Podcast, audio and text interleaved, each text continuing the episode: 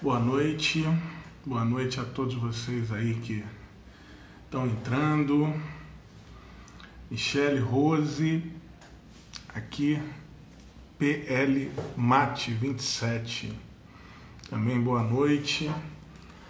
Aos pouquinhos o pessoal vai chegando, feliz aí por estarmos reunidos mais uma quinta-feira para esse estudo. Tem sido tão importante, né? para gente. É, de Emmanuel, esses textos da coleção Fonte Viva. Boa noite, Saskia, bem-vinda. Heloísa, bem-vinda também. É, cada livro do, da coleção Fonte Viva, né? Fonte Viva, Pão Nosso, Caminho, Verdade e Vida, Vinha de Luz, Ceifa de Luz, cada um deles, Dora, boa noite, Amanda, aniversariou ontem, né? tive a oportunidade de desejá-la no nosso grupo de estudos. Parabéns, felicidades. Jamila, boa noite. Todos e todas muito bem-vindas, bem-vindos. E todos esses títulos, né, com 180, todos esses livros com 180 capítulos, né? Nívia, bem-vinda. É, Dani, chegando aí. É, 180 capítulos, né? Capítulos assim que é curioso, porque são capítulos, pelo menos nesse formato aqui tradicional de livro, que tem esses mesmos livros, eles têm um formato um pouco menor, né? Nesse formato aqui, que se eu não me engano deve ser um 14 por 21, 14 de largura com 21 centímetros de altura, eles são capítulos que dão uma página e meia, mais ou menos. Né? Geralmente é uma página e a metade da outra. Boa noite, Andressa, bem-vinda. É... E é curioso como assim, são capítulos rápidos de serem lidos, de serem absorvidos, mas ao mesmo tempo eles têm uma uma enormidade de, de conteúdos, uma, eles abrem uma possibilidade, um leque de reflexão, de pensamentos, de modo que você lê uma dessas páginas, meia, quer dizer que não chegam a duas páginas, como eu disse, nesse formato tradicional de livro, talvez no formato um pouquinho menor. Boa noite, Silene, boa noite, Luiz, bem-vindos, feliz em vê-los por aqui. É, talvez nesse formato um pouco é, menor de duas páginas, é, é isso que a Heloísa está falando, é a densidade de conteúdo, né? Rose, Flávio, meu querido Flávio, amigo, trabalhamos juntos aqui, agora ele direto lá do nosso querido Centro-Oeste, fazendo um trabalho muito bacana, muito bonito. Sandra, bem-vinda, boa noite. É, e é o que a, a Heloísa falou, são extremamente densos em conteúdo, de modo que você lê uma página e meia pode se dedicar uma hora, duas horas, duas horas e meia, um dia inteiro a ficar, é, digamos assim, digerindo esse conteúdo, né? E ele, além disso, te abre conexões, várias conexões, várias, várias conexões, várias, inúmeras, né? É, desejar boa noite aqui para minha Dinda é, Nazaré, minha madrinha querida, que eu sempre gosto de frisar o quanto eu a amo, o quanto ela é um exemplo para mim, uma querida, estou morrendo de saudade por causa desse momento que a gente está distanciado, mas estamos juntos, a gente fica distanciado, mas fica junto. É, e a Silene, que está aqui presente, pode até confirmar isso, sabe que eu sou um cara. Nós trabalhamos bastante junto em alguns cursos, algumas instruções que nós participamos. Eu sou um cara que abre muitas janelas, né? Assim, as conexões elas vão surgindo E, e, essa coleção Fonte Viva que eu tenho me dedicado através desse projeto, João, entrando agora aqui também, sabe muito bem disso, também está comigo em alguns trabalhos, sabe que eu também abro janelas e conexões às vezes, dou uma volta para voltar ao mesmo tema. Esse projeto Minutos com Emmanuel tem de fato me, me aberto muitas conexões. Então é, é por isso que eu, que eu recomendo assim esses, esses cinco livros, essa coleção Fonte Viva, além de todo qualquer outro livro de Emmanuel que, que, que se dedique a ler, né? Mas essa coleção Fonte Viva são pílulas muito, muito, muito ricas, né? Muito, muito ricas e que podem ser tomadas em doses, digamos assim, homeopáticas e, e muito breves, né? Você não precisa muito mais do que um ou dois minutos para ler o texto que você pode depois ir ao longo do dia digerindo, né? Ao longo da nossa existência a gente vai tentando colocar em prática, né?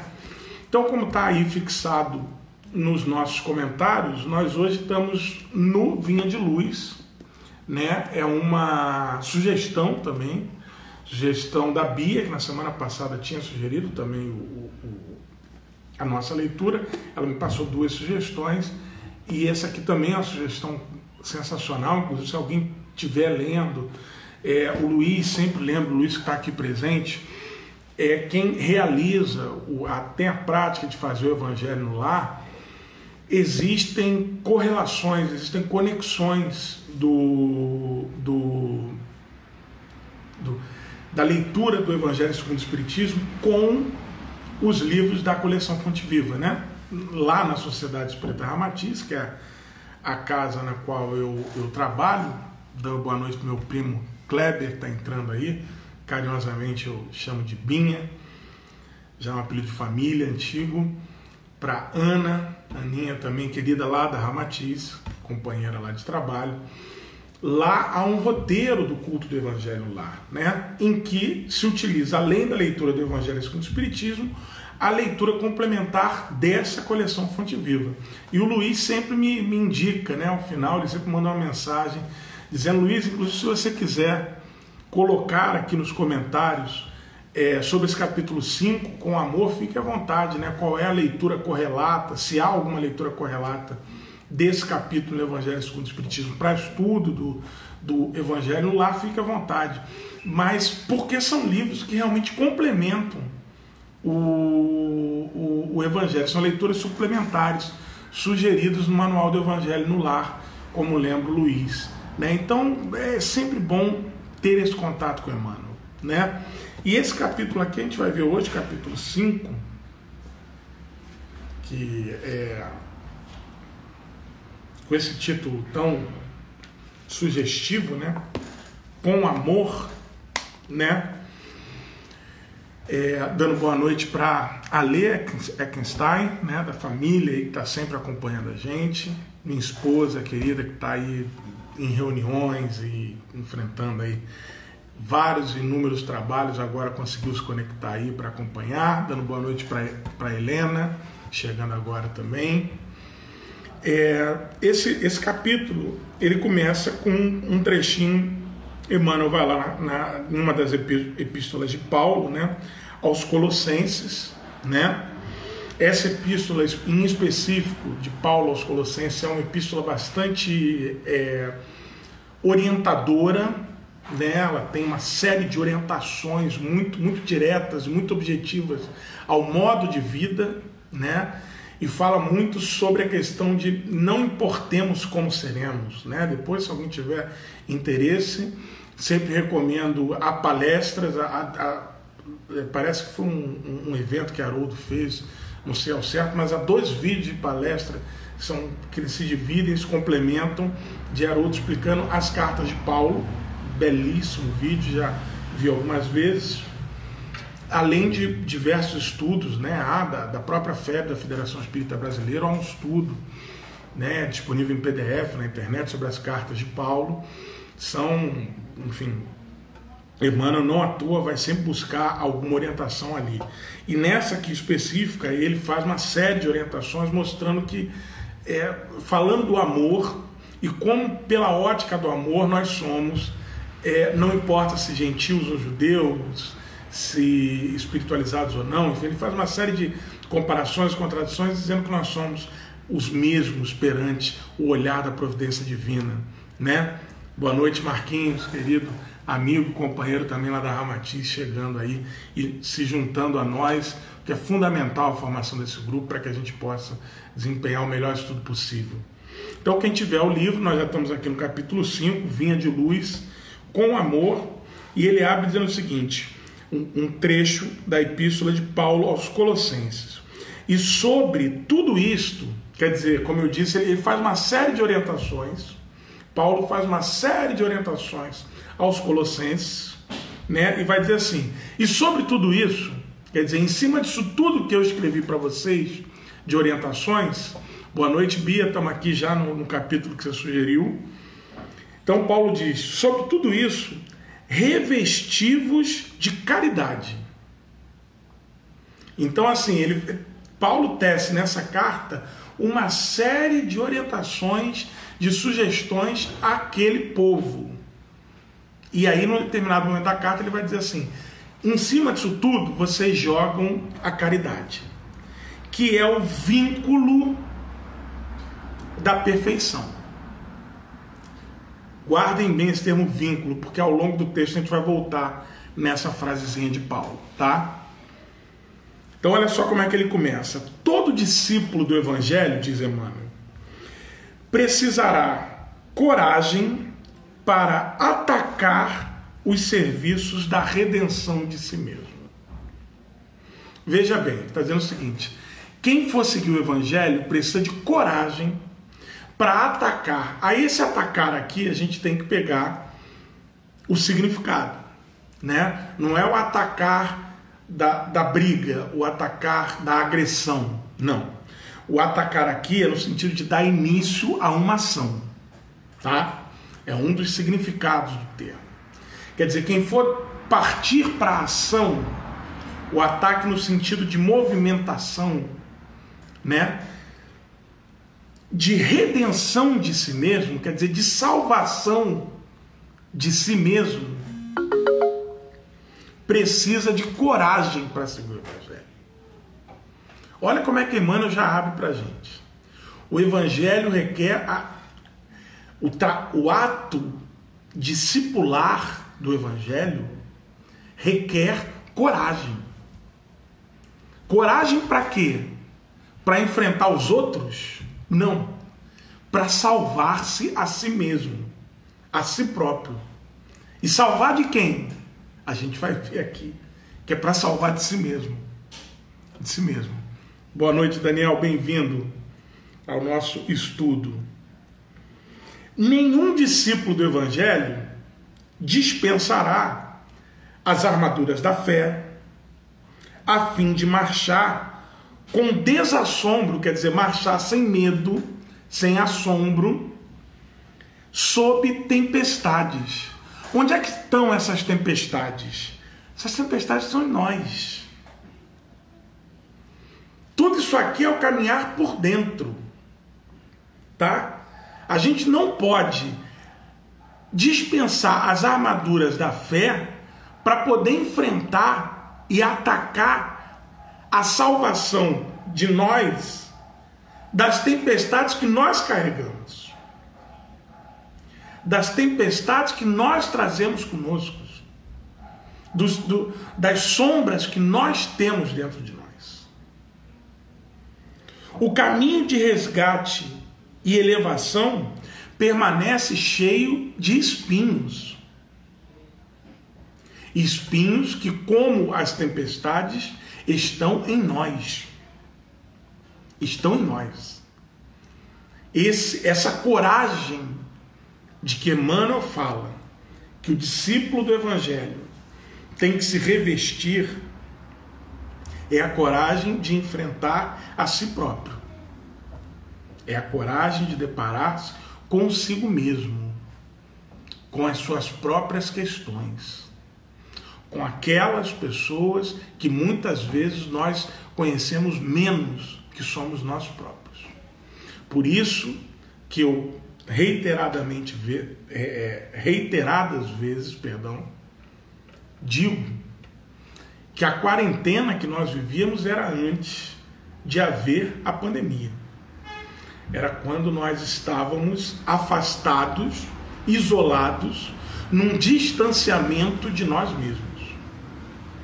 Quando houve o surgimento da pandemia, em decorrência dessa situação, que é uma situação que todos nós temos que lutar e que todos nós temos e que, que nós percebemos que só vamos conseguir vencer juntos, nós então saímos dessa quarentena de nós mesmos e partimos para conviver com aquele que nós nunca conhecemos, que somos nós, as nossas sombras, né? o nosso ego, né? aquele que, que a gente dava atenção à reunião do trabalho, dava atenção às compras, dava atenção ao conserto do carro, dava atenção aos problemas do prédio, do condomínio. Nunca tinha tempo para gente. Agora a gente está tendo tempo para gente. E estamos enfrentando as tempestades, estamos enfrentando os espinhos que nós carregamos. Por isso que é importante ter coragem. Porque se a gente não tiver coragem, a gente não pega essa chave que a Heloísa fala do autoconhecimento.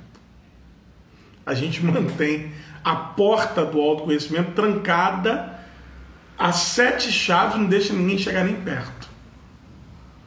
Por isso que é preciso coragem. O trabalho, continua Emmanuel, constituir-se-á de lutas, de sofrimentos, de sacrifícios, de suor, de testemunhos. Vai ser preciso renunciar em algum momento. Ele está dizendo o seguinte: essa caminhada não vai ser fácil. Essa caminhada não vai ser um mar de rosas. Por isso que é preciso coragem. Por isso que é preciso coragem. Porque quando a gente pegar aquela chave que a Heloísa falou e abrir a porta do autoconhecimento, questão 919 do Livro dos Espíritos, conhece a ti mesmo, a gente vai se deparar e vai falar assim: não é possível, esse não sou eu. Esse não sou eu, definitivamente. Não sou eu. E aos poucos a gente vai entendendo que somos nós, que nós somos aquilo, né? Vamos fazer essa autoanálise que o Daniel fala. É melhor a gente começar aqui do que a gente deixar para depois, né? E aí a gente vai começar a ver e falar assim, cara, não é possível, tem que ter sacrifício. E quando a gente fala sacrifício, é importante a gente pensar não em sacrifício como dor, como pegar o chicote começar a se auto chibatear nas costas, aquela, aquele sacrifício que nunca poderia servir de elevação a Deus. Porque imagina, imagina se macular o que nós recebemos de presente para o nosso aprendizado, para o nosso crescimento, que é esse corpo físico. Imagina se macular isso seria algum tipo de agradecimento ou agrado à divindade. Hoje nós já temos condições de ver que isso não cabe, isso não cumpre. Não combina com o princípio da perfeição divina. Então, quando a gente lê sacrifício que vai ser necessário para a gente lidar com esse autoconhecimento, sacrifício que vai ser necessário para a gente entender quem nós somos, de fato, esse sacrifício são renúncias. Renúncias a quê? Aquilo que me dá um prazer imediato, aquilo que me atende a uma demanda imediata diante da possibilidade de um ganho permanente na eternidade. Diante de um ganho que eu posso ter para a eternidade. Por isso que quem conhece o princípio da eternidade, da imortalidade do espírito, não se deixa molestar por nenhum mal. Porque eu sei que eu posso renunciar ao que me dá uma alegria agora, para eu poder ganhar ao longo prazo, né? Como diz Daniel, a, a criança que aprende com uma novidade, é isso. O pai não quer o nosso sofrimento, mas a nossa reforma. E a Heloísa lembra. Ele não quer que a gente sofra. Ele quer ver a nossa reforma. Quem se dedicou, quem já teve a oportunidade de ler Paulo, Paulo Estevão, não, perdão, há dois mil anos, obra de, de, de psicografada pelo Chico, ditado também pelo Emmanuel, em que Emmanuel conta a sua trajetória como senador Públio Lentulus, sabe que na, na, na, na, conversa que Jesus trava com o senador, porque é uma conversa que Jesus trava com o senador. O senador, em momento algum, fala com Jesus. Ele não consegue, magnetizado que ele está para aquela figura maravilhosa de Jesus, né? E ele diz: tens agora a oportunidade de modificar toda a tua vida. Agora você pode escolher fazer isso numa fração de um minuto ou esperar os séculos para que você se torne quem você vai se tornar. É, ele fala isso claramente. Ele fala: Eu sei, a tua essência já está muito clara para mim. Porque o senador Públio Lentulus viria a ser depois de inúmeras existências quem hoje nós estamos estudando aqui, Emmanuel. Lá naquela época, Cristo, em que ele era um senador que foi buscar, por insistência da sua esposa Lívia, um contato com Jesus a fim de que Sal é, pudesse ter a sua filha salva de uma doença, embora ele não acreditasse naquele Galileu que causava muito problemas para o Império Romano. Jesus já tinha condições de perceber, dada a sua sensibilidade, que aquele senador, embora toda aquela armadura, embora toda aquela pintura, embora todo aquele conceito e aquele contexto de senador pomposo. Ah, eu sou aqui lá do Império Romano, venho sob as ordens de Roma, seria Emmanuel. Seria aquele que depois iria ser um dos principais divulgadores da doutrina crística. Um dos principais difusores do aprendizado evangélico. E ele fala isso para ele tranquilamente.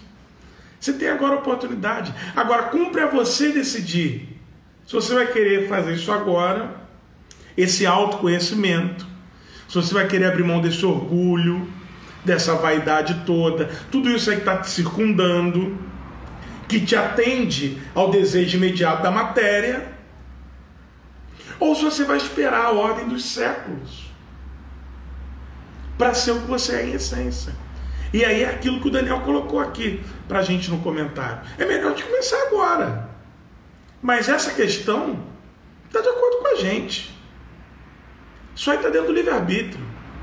Não tem assim uma, uma determinação de que ah, vai ser. É, não, porque ele. Não. Mas ele sabe que nós somos em essência. Agora, cumpre a gente decidir. Vamos começar logo esse trabalho? Ou a gente vai ficar ali na rede, deitado, esperando, até o momento em que não der. Porque tem uma hora que vem uma, uma onda, né?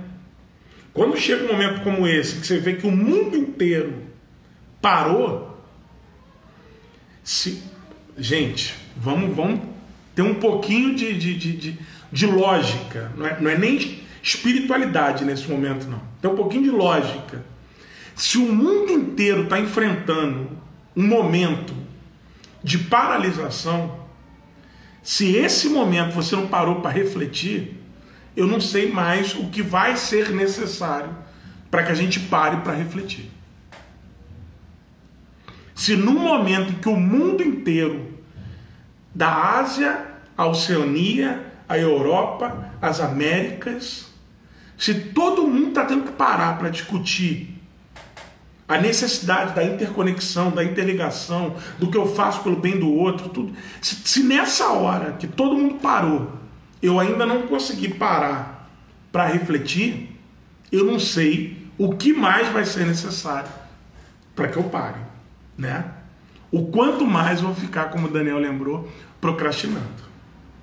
Se eu não aproveito agora, sinceramente, o que mais eu estou esperando, né? Pois bem, sigamos aqui com a leitura. Toda preparação é necessária no capítulo, quer dizer, na etapa da resistência. Então, quer dizer, é, é, é essencial a gente ter as armaduras da fé, é essencial a gente ter coragem para atacar esses serviços de nos salvarmos, de enfrentarmos as nossas tempestades, enfrentarmos e passarmos pelos nossos espinhos. Tudo isso é fundamental na etapa da resistência. Da resistência. Tudo isso é fundamental nessa etapa da resistência. Entretanto, sobre tudo isto, aí olha como é que ele vai linkar com a carta de Paulo aos Colossenses. Entretanto, sobre toda essa fé que a gente precisa ter, sobre essa coragem que a gente precisa ter para encarar a gente mesmo, para priorizar a nós mesmos, como lembra a Andressa, para enfrentar a dor, como lembra a Silene, para entender que nada mais vai ser como antes, como nos fala Rose. Tudo isso que a gente está preparando, todo esse preparo que é fundamental, é necessário. Sobre tudo isso, é indispensável, aí é o termo que a Emmanuel vai trazer, revestir-se nossa alma de caridade. Que ele vai nos dizer que é o amor sublime. Caridade é o amor sublime.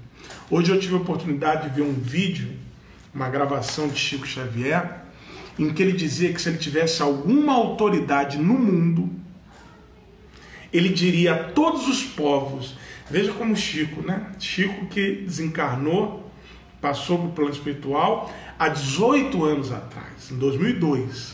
Esse vídeo já era bem antigo, porque Chico ainda estava ali bastante é, bem na sua forma física, né? Então ele diz o seguinte: que se ele fosse, tivesse alguma autoridade entre os povos, ele diria: utilizem o amor. Porque sobre o mandamento amai-vos uns aos outros, Jesus sobrescreveu o amai-vos uns aos outros como eu vos amei. E aí Chico dá a esse contexto de amor a prática do esquecer-se a si mesmo. Isso é o resumo do que eu consigo, na minha limitada compreensão, entender a caridade como amor sublime. Essa prática do autoesquecimento em prol do outro. Essa prática. Agora, Olha, olha só como é que a gente precisa ter um cuidado e ter uma atenção para que esse auto-esquecimento não seja algo destrutivo. Não seja algo que me prejudique e prejudique ao outro. Porque muitas vezes nós confundimos posse, confundimos paixão, confundimos aprisionamento com o conceito de amor. E o amor é aquilo que o Chico diz, né? Comigo eu me cobro que eu seja o melhor. e ao outro eu compreendo que ele está sendo o melhor que pode.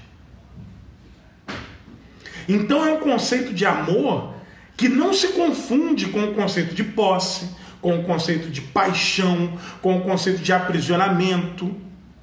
Porque nesses conceitos, se eu me auto-esqueço e me entrego para o outro, eu não estou ajudando o outro e nós dois estamos caminhando ladeira abaixo. A partir do momento que eu exercito a caridade, o amor em ação, o amor sublime que Emmanuel fala, aí sim eu me esqueço no sentido de baixar a bola do meu ego, do egoísmo, quer dizer, de tudo vir para mim, mas eu entender que eu faço parte e integro o todo. E passo a atuar em favor desse todo que eu integro. Então eu me entrego porque eu integro. Eu só consigo me entregar porque eu percebo que eu faço parte desse todo. Não me anulando, mas pelo contrário, me ativando como parte fundamental e essencial para a elevação desse todo. Esse é o cuidado que nós temos que tomar. Porque o autoesquecimento em prol da caridade não é anulação de si, é ativação de si. Mas a ativação da parte que me interconecta a todos. É a anulação da parte que me divide, que é o ego.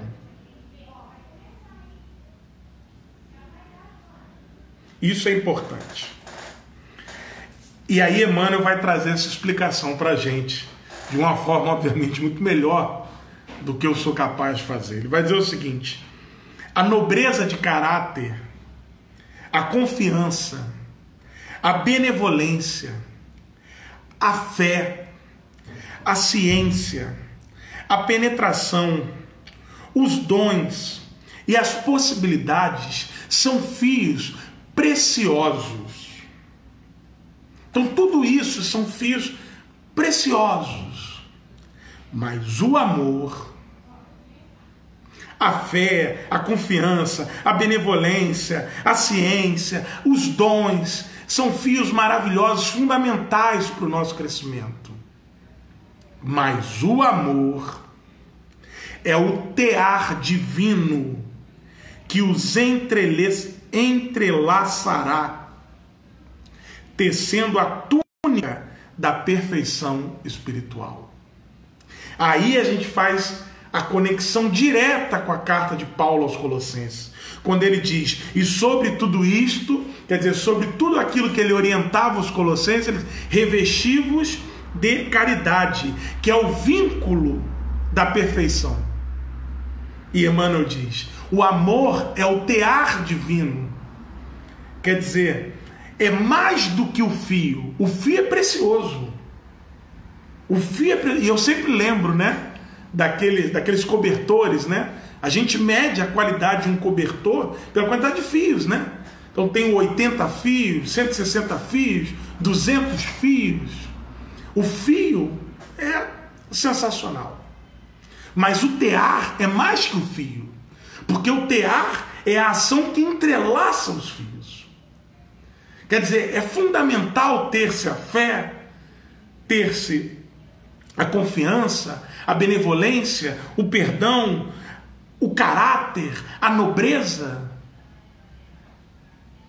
Mas é fundamental ter a caridade, o amor em ação que faz esse papel divino de tear para nos vincular à perfeição, à túnica da perfeição espiritual, para nos revestir daquilo que nós verdadeiramente somos.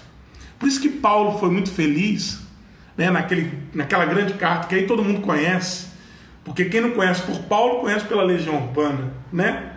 Ainda que eu falasse a língua dos homens, ainda que eu falasse a língua dos anjos, sem amor eu nada seria. Porque todos esses fios são muito preciosos, extremamente preciosos.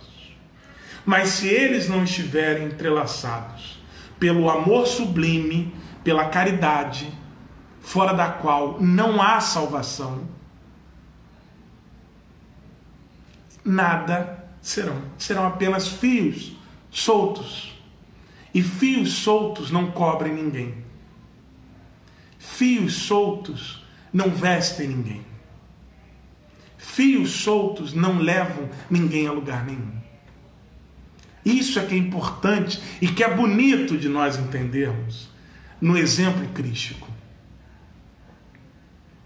A disciplina e a educação, a escola e a cultura, o esforço e a obra são flores e frutos na árvore da vida. Todavia, o amor é a raiz eterna.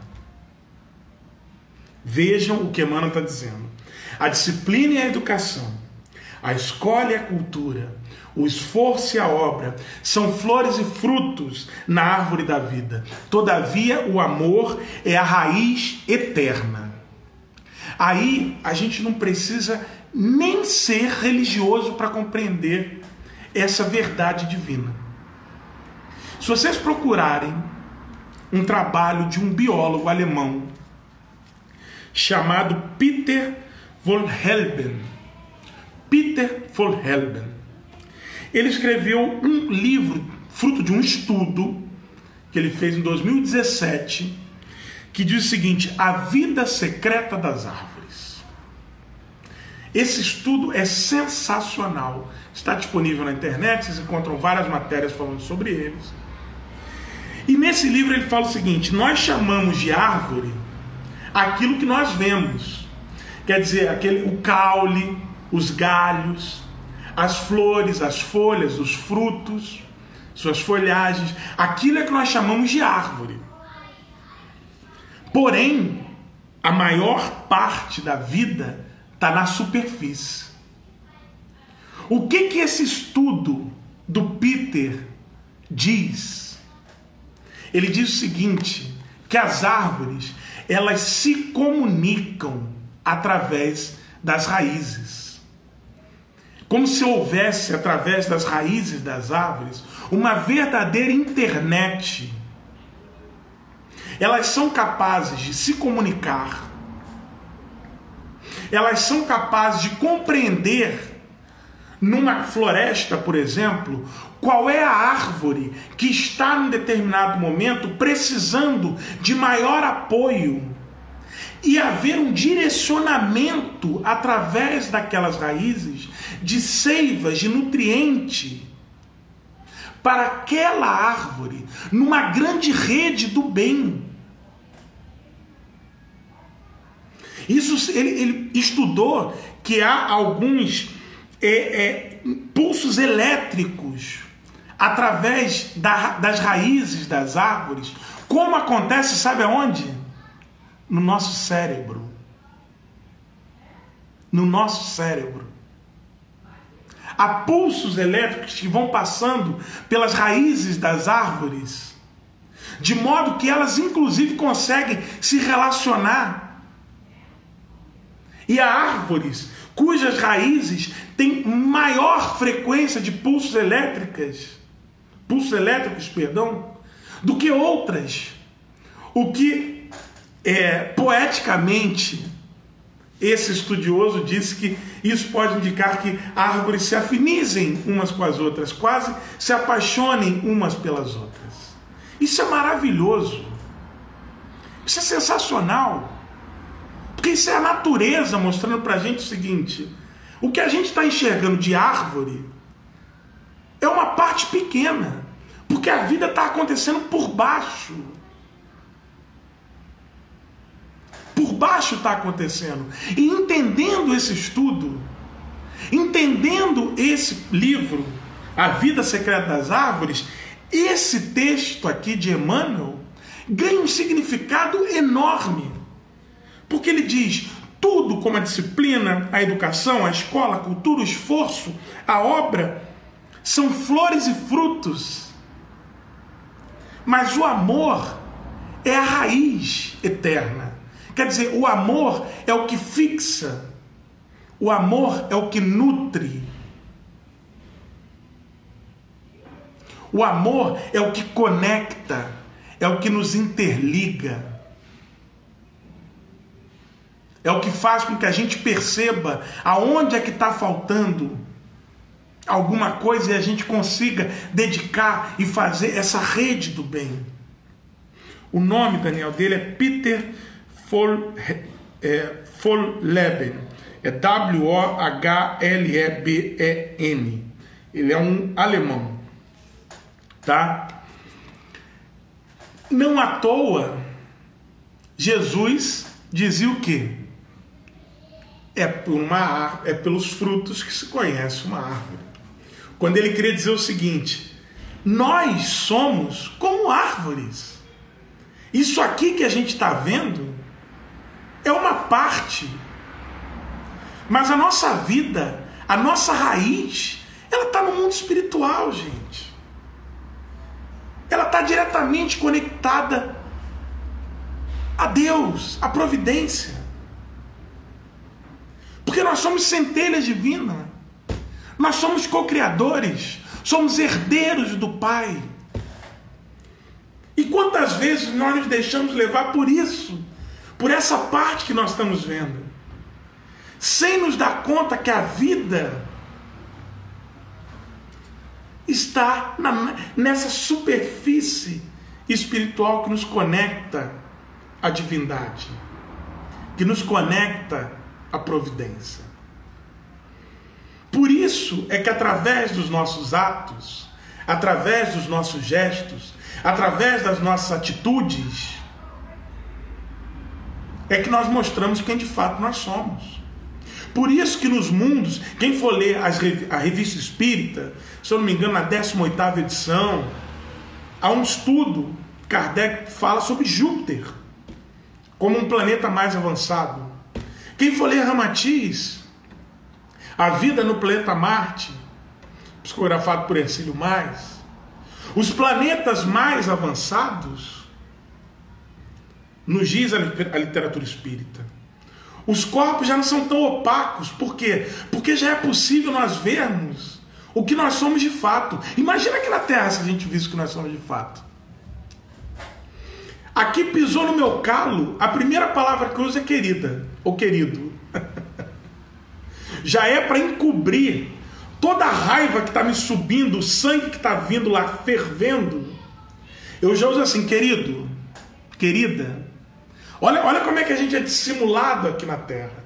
Porque a gente ainda é essa crosta que precisa esconder o que nós somos na superfície. Em locais mais evoluídos, a gente já pode se mostrar o que nós somos mesmo. E aí dispensamos, inclusive, o uso de palavras. Porque eu não preciso mais usar o querido ou querida de forma irônica, né?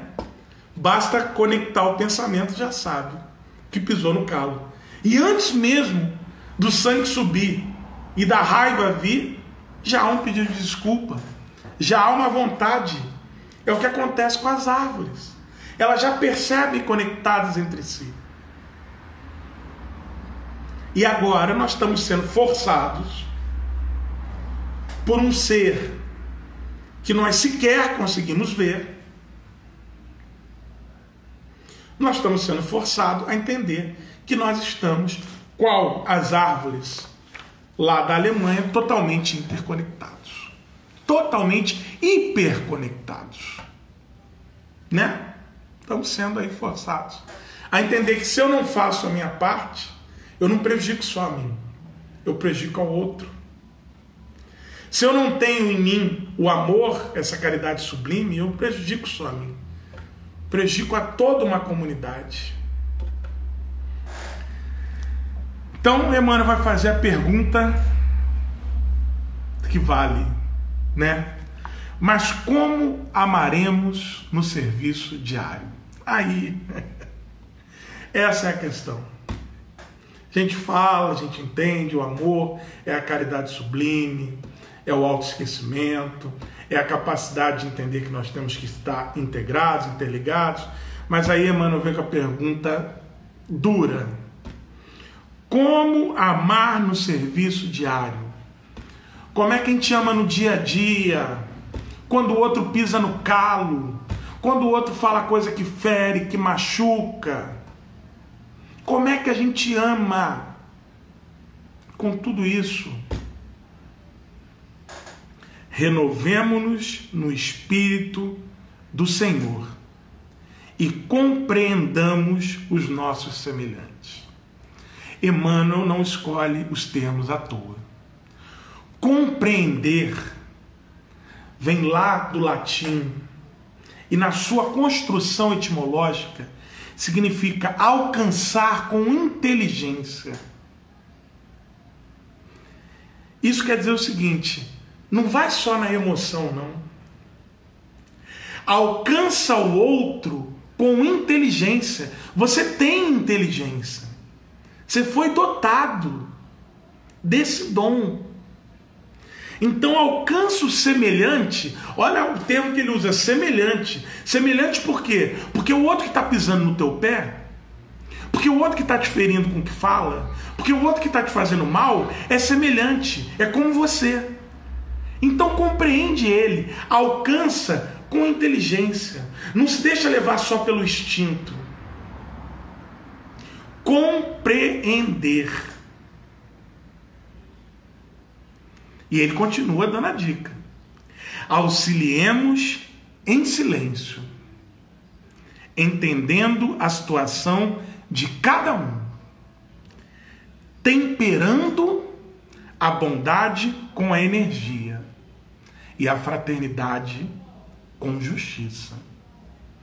Olha como Emmanuel é preciso na escolha de termos. Temperar é dar o sabor é assegurar o gosto. Se você exagera no tempero, fica intragável. Se você fraqueja no tempero, fica insosso. Então, temperar é mediar, é chegar no meio termo. Então, olha, entende a situação do teu semelhante, temperando, equilibrando a bondade com a energia. Você é a integração dessa parte. Você tem a bondade de entender, de relativizar. Agora, quando o que ele está fazendo está colocando em risco a todos, está fazendo mal a alguém, aí você dá aquela temperada, diminui a bondade e aumenta a energia para poder dar a liga do tempero a fraternidade com a justiça. Lembra o jovem mancebo? Quando ele foi perguntar a Jesus, dizendo o que ele precisava fazer para seguir Jesus? E Jesus disse: seguir os mandamentos, amar ao próximo como a ti mesmo, seguir tudo que foi já tra traçado aqui. Ele disse: Isso tudo eu já fiz, eu quero saber além mais do que eu posso fazer. E ele diz: Olha, vai lá, vende tudo que tu tens, dá aos pobres e vem e me segue. E o jovem fica triste e vai embora. Qual é a atitude de Jesus naquele momento? Ele larga os doze apóstolos e vai atrás daquele jovem? Não. Ele tempera a fraternidade com a justiça divina. Ele deu a sua resposta fraterna àquele jovem, mas naquele momento ele sabia que a justiça divina precisava operar, a fim de que ele passasse pelas tempestades dele, pelos espinhos dele, pelo autoconhecimento dele, para então compreender o que seria seguir Jesus. E Jesus dá prosseguimento ao seu trabalho, temperando bondade com energia fraternidade com justiça. E isso que o Daniel falou é preciosíssimo. Precisamos primeiro nos conhecer. Assim é a receita de Emmanuel. Depois que a gente se conhece, e a gente fala assim: olha, eu vim muito bem preparado com energia.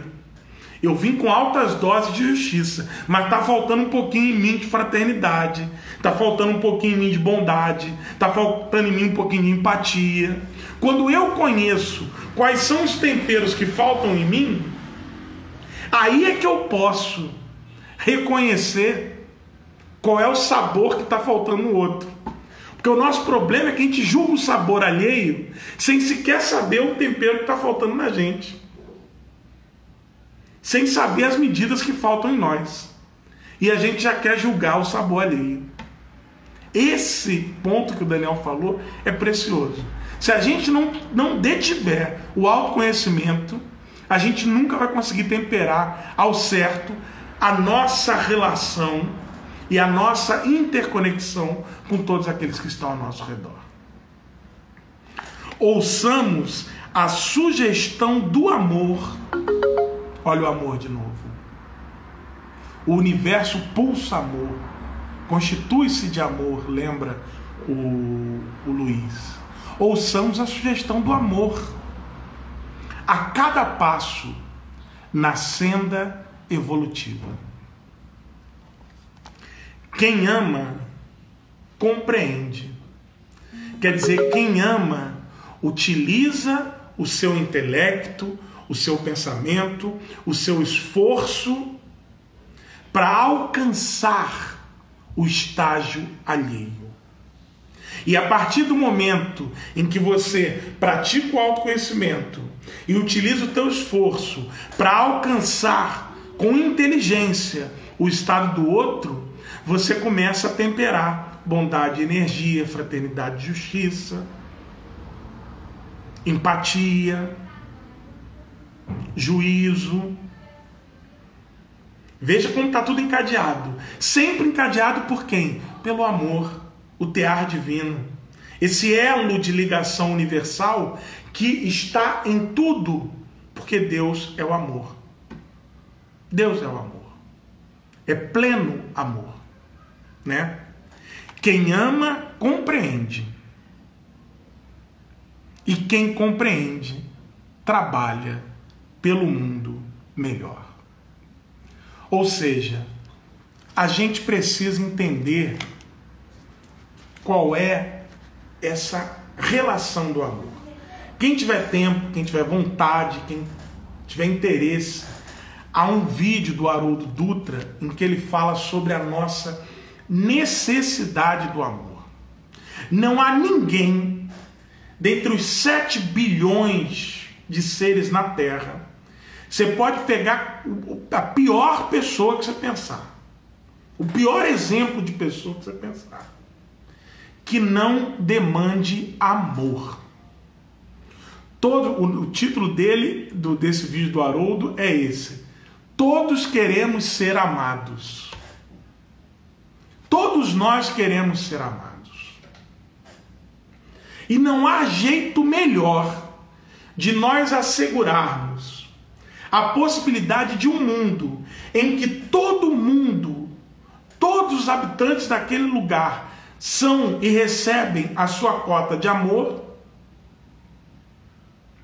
do que exercitando o amor, exercitando a capacidade de amar, mas não aquele amor posse, aquele amor vinculado ao chão terrícola. Não. O amor entrega. O amor que interliga e que me interconecta. O amor que compreende, que usa o intelecto, que tempera, equilibra a inteligência com os sentimentos. A bondade, com a justiça, a fraternidade, com a energia. Esse é o amor que nós precisamos exercitar. É o amor que liberta. É o amor sem o qual nós não seríamos nada. Esse é o amor que Paulo levou uma existência inteira, desde a sua transformação de Saulo, para compreender. Esse é o amor que Jesus veio aqui praticar. E que nós estamos há dois mil anos, como esse livro belíssimo de Emmanuel, tentando aprender. E nós vamos, porque Ele está esperando a gente. Jesus, o Pai, está lá esperando a gente. Com esse amor. Esse amor é a ponta que está sempre disponível para nós. A gente tem que permitir entregar os nossos melhores fios, os nossos dons, os nossos talentos, desenterrá-los. Muitas vezes nós enterramos os talentos, como na parábola. Entregar esses fios que são preciosíssimos, para que esse amor possa entrelaçá-los e a gente possa ser cada vez melhor e militar, trabalhar por um mundo cada vez melhor. Isso a gente vai conseguir com esses estudos, sem sombra de dúvida, mas fundamentalmente na prática, no nosso lar, no nosso cadinho, com os nossos familiares, com aqueles que estão ao nosso redor, principalmente aqueles que nos parecem mais difíceis. Esses agradeça, porque eles são aqueles que nos vão trazer as principais oportunidades. Quem quiser tem no cântico, em Coríntios, na primeira carta aos Coríntios, está lá o cântico de amor, o Luiz nos lembra aqui.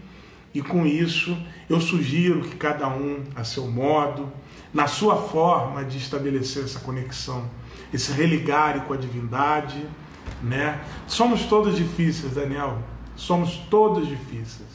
Uns parecem mais fáceis do que outros. Né? Uns às vezes até fazem lives falando palavras muito bonitas. Mas somos todos difíceis, tenha certeza disso. Não é fácil para ninguém estabelecer esse amor. O importante é saber que nós estamos juntos. E um grupo como esse aqui só faz esse trabalho tão bonito que esse alemão nos trouxe de interconexão e de fortalecimento. Eu espero que todos vocês saiam de um momento como esse, assim como eu saio, um pouco mais fortalecido, um pouco mais confiante e esperançoso de que eu possa me melhorar enquanto pessoa na relação dos meus círculos mais próximos e possa contribuir para a melhora de todos aqueles que estão ao nosso redor. Porque todos nós somos parte integrante desse todo e como centelhas divinas temos essa missão e essa tarefa. Então, eu agradeço de coração a cada um de vocês, aqueles que eu não pude dar boa noite, quem já estava no meio do estudo, eu dou aqui um boa noite. Sugiro que vocês façam as suas preces, cada um a seu modo, de acordo com a sua conexão. Ao longo da semana a gente vai enviando as pílulas pelo, pelo WhatsApp. Flávio, mega gratidão por te rever, muito bacana te encontrar de novo por aqui. E que nós possamos, quinta-feira que vem, dia 23, estarmos aqui reunidos mais uma vez. Muita luz, muita paz, muito obrigado do fundo do coração e até semana que vem. Que nosso Senhor Jesus nos acompanhe esteja conosco, que a providência divina nos ajude a prosseguir nesse momento. Fiquem em paz e até semana que vem. Tchau, tchau, gente.